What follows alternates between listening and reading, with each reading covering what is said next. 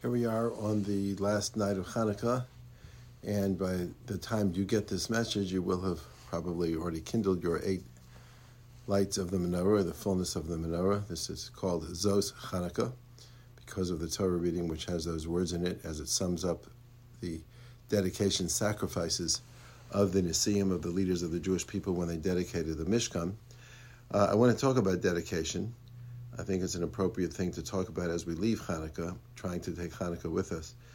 Dedication implies uh, more than just a commitment to something, it implies a willingness to sacrifice. And I want to put it in this context. Um, a famous uh, Hasidic teacher, Rav Zusha, uh, once said that there are times when Hashem intervenes to save the Jewish people for no reason. Because even though they have no merit at that particular time, and um, maybe the prosecution says in the heavenly court, well, What are you saving them for? God says, I'm saving them because they do things for me for no reason. They observe chukim, they observe the statutes.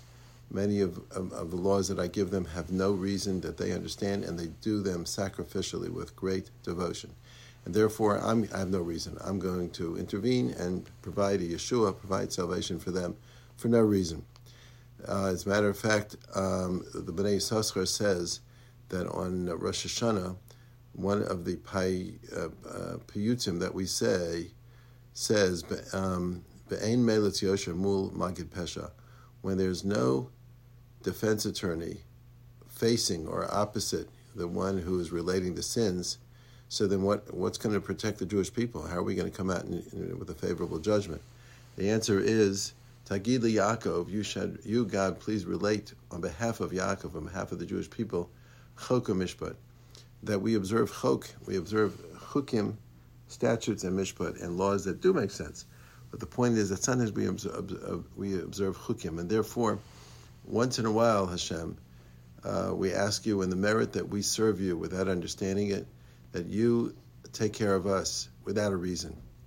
Midah k'neged midah, measure for measure. Uh, which speaks to a larger issue, which is that the whole point of the Hanukkah story is that um, the Chashmonaim took it upon themselves against all reason. They weren't reasonable, they were unreasonable. They went against all reason. They had lots of good reasons not to take on the fight against the Greeks. It was overpowering army, and it wasn't just the military thing. They had they had um, ideological crisis. They had many Jews who were buying in to the Hellenism of the Greeks. And so it was an unreasonable thing, but they did it out of sacrifice and out of devotion. And that's why they earned the Hanukkah miracle, the military victory, which was divine intervention, and uh, all the other associated miracles, including the menorah, which telegraphed the nature of the victory to make sure that we understood this was not just a military thing, this was an ideological uh, victory and an ideological tool that we're going to continue to use throughout the generations. But the point is that all of this is triggered by Mesiras Nefesh, by sacrifice. As a matter of fact, there's a there's an intimate relationship between the Mizbeach and the menorah in the Beis HaMikdash, between the fire on the Mizbeach and the fire of the menorah itself, and that signifies the idea that uh, through sacrificial devotion and dedication, we will earn divine response. In these days, these are days of darkness for the Jewish people. Um, we are suffering daily casualties.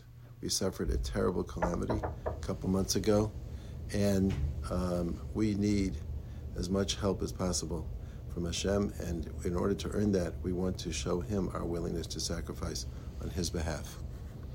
I wish you all a happy Hanukkah, and may the light of Hanukkah continue to guide us even beyond the eight days.